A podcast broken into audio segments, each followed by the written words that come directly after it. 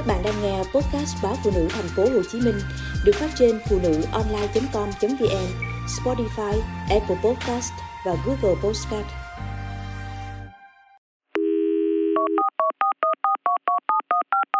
Rối loạn sức khỏe tâm thần vì bệnh đường tình dục.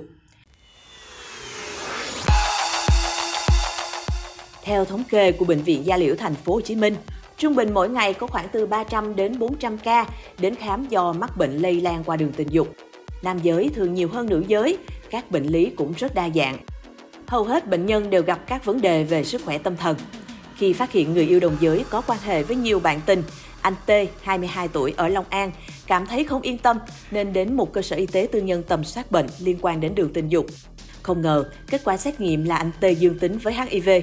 Anh mất phương hướng, đau khổ, dần trở nên lầm lì, tự nhốt mình trong phòng. Người thân của anh nghĩ do kết quả học tập của anh không tốt nên cố gắng khuyên bảo, nhưng anh từ chối giao tiếp với mọi người. Đến khi anh có ý định tự tử, mẹ anh phát hiện và an ủi, gặng hỏi mới biết được sự việc. Bà khuyên anh đến Bệnh viện Da Liễu thành phố Hồ Chí Minh để làm xét nghiệm lại và tầm soát bệnh lây nhiễm qua đường tình dục khác. Nhân viên bệnh viện giải thích bệnh và nhận ra anh Tê bị tâm lý rất nặng. Bác sĩ điều trị hội chẩn với bác sĩ chuyên khoa tâm thần, chẩn đoán anh bị rối loạn âu lo, phải sử dụng thuốc điều trị trong sáu tháng, kết hợp với tham vấn trị liệu. Hiện tại, tinh thần anh đã ổn định, chịu hợp tác điều trị. Anh em, ba mươi tuổi, ở thành phố Hồ Chí Minh, được các bác sĩ chẩn đoán bị viêm niệu đạo do lậu.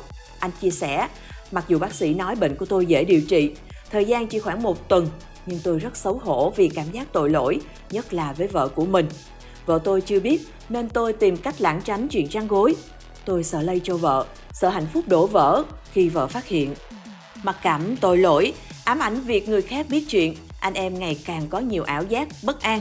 Thỉnh thoảng anh lại chạy đến bệnh viện xin được xét nghiệm lại, dù trước đó anh đã được điều trị khỏi. Đến khi anh xin xét nghiệm đến lần thứ ba thì bác sĩ nhận thấy anh đã lo âu quá mức nên mời vào phòng tư vấn tâm lý và nhờ bác sĩ chuyên khoa tâm thần hỗ trợ. Qua thăm khám, bác sĩ chẩn đoán anh em bị rối loạn ám ảnh cưỡng chế nên điều trị thuốc, kết hợp với các phiên tư vấn tâm lý cho anh. Bác sĩ chuyên khoa hai Đoàn Văn Lợi em, trưởng khoa lâm sàng ba, Bệnh viện Da Liễu thành phố Hồ Chí Minh cho biết, các bệnh nhân mắc bệnh qua đường tình dục thường có cảm giác tự ti, mặc cảm, lo lắng quá mức, tự cách ly xã hội. Người bệnh sử dụng chất kích thích để giảm căng thẳng, rối loạn lo âu, rối loạn cảm xúc, trầm cảm, vân vân. Theo y văn thế giới, có người mắc rối loạn nhận thức thần kinh, rối loạn phân liệt, rối loạn lưỡng cực hay rối loạn nhân cách. Đáng quan tâm hơn, bệnh nhân khi bị rối loạn sức khỏe tâm thần lại có thể thực hiện các hành vi làm tăng nguy cơ mắc các bệnh lây nhiễm qua đường tình dục. Đây là một vòng lặp không hồi kết nếu không được phát hiện và điều trị triệt để. Bên cạnh đó, sự kỳ thị, định kiến, cô lập của xã hội đối với những người mắc bệnh lây nhiễm qua đường tình dục cũng vô tình làm người bệnh bị rối loạn sức khỏe tâm thần.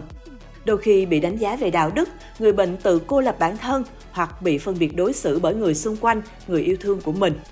Mối quan hệ bị đổ vỡ, người bệnh căng thẳng, lo lắng. Lúc này, rất dễ mắc phải các vấn đề về sức khỏe tâm thần. Nguy cơ bị rối loạn cảm xúc ở những bệnh nhân bị bệnh liên quan đến đường tình dục cao hơn gấp hai phẩy năm lần nếu mối quan hệ với bạn tình xấu đi. Trong đó, phụ nữ có thể dễ bị trầm cảm, tuyệt vọng hơn nam giới. Theo một số nghiên cứu, các bệnh như hát i vê, hát ét vê, hát pê vê gây ra những tổn thương trực tiếp lên não bộ, hệ thần kinh trung ương, nhiễm trùng mãn tính, phóng tích cytokine tiền viêm, dẫn đến rối loạn nhận thức thần kinh như chứng mất trí nhớ, bệnh Alzheimer và các dạng suy giảm nhận thức khác.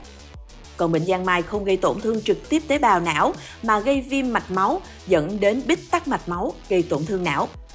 Bác sĩ Đoàn Văn Lợi em nói thêm, người bệnh cần được tư vấn hỗ trợ kịp thời, tăng cường giáo dục nhận thức về bệnh liên quan đến đường tình dục, giúp bệnh nhân hiểu rõ hơn vấn đề mà mình mắc phải, cách phòng ngừa lây nhiễm cho người khác.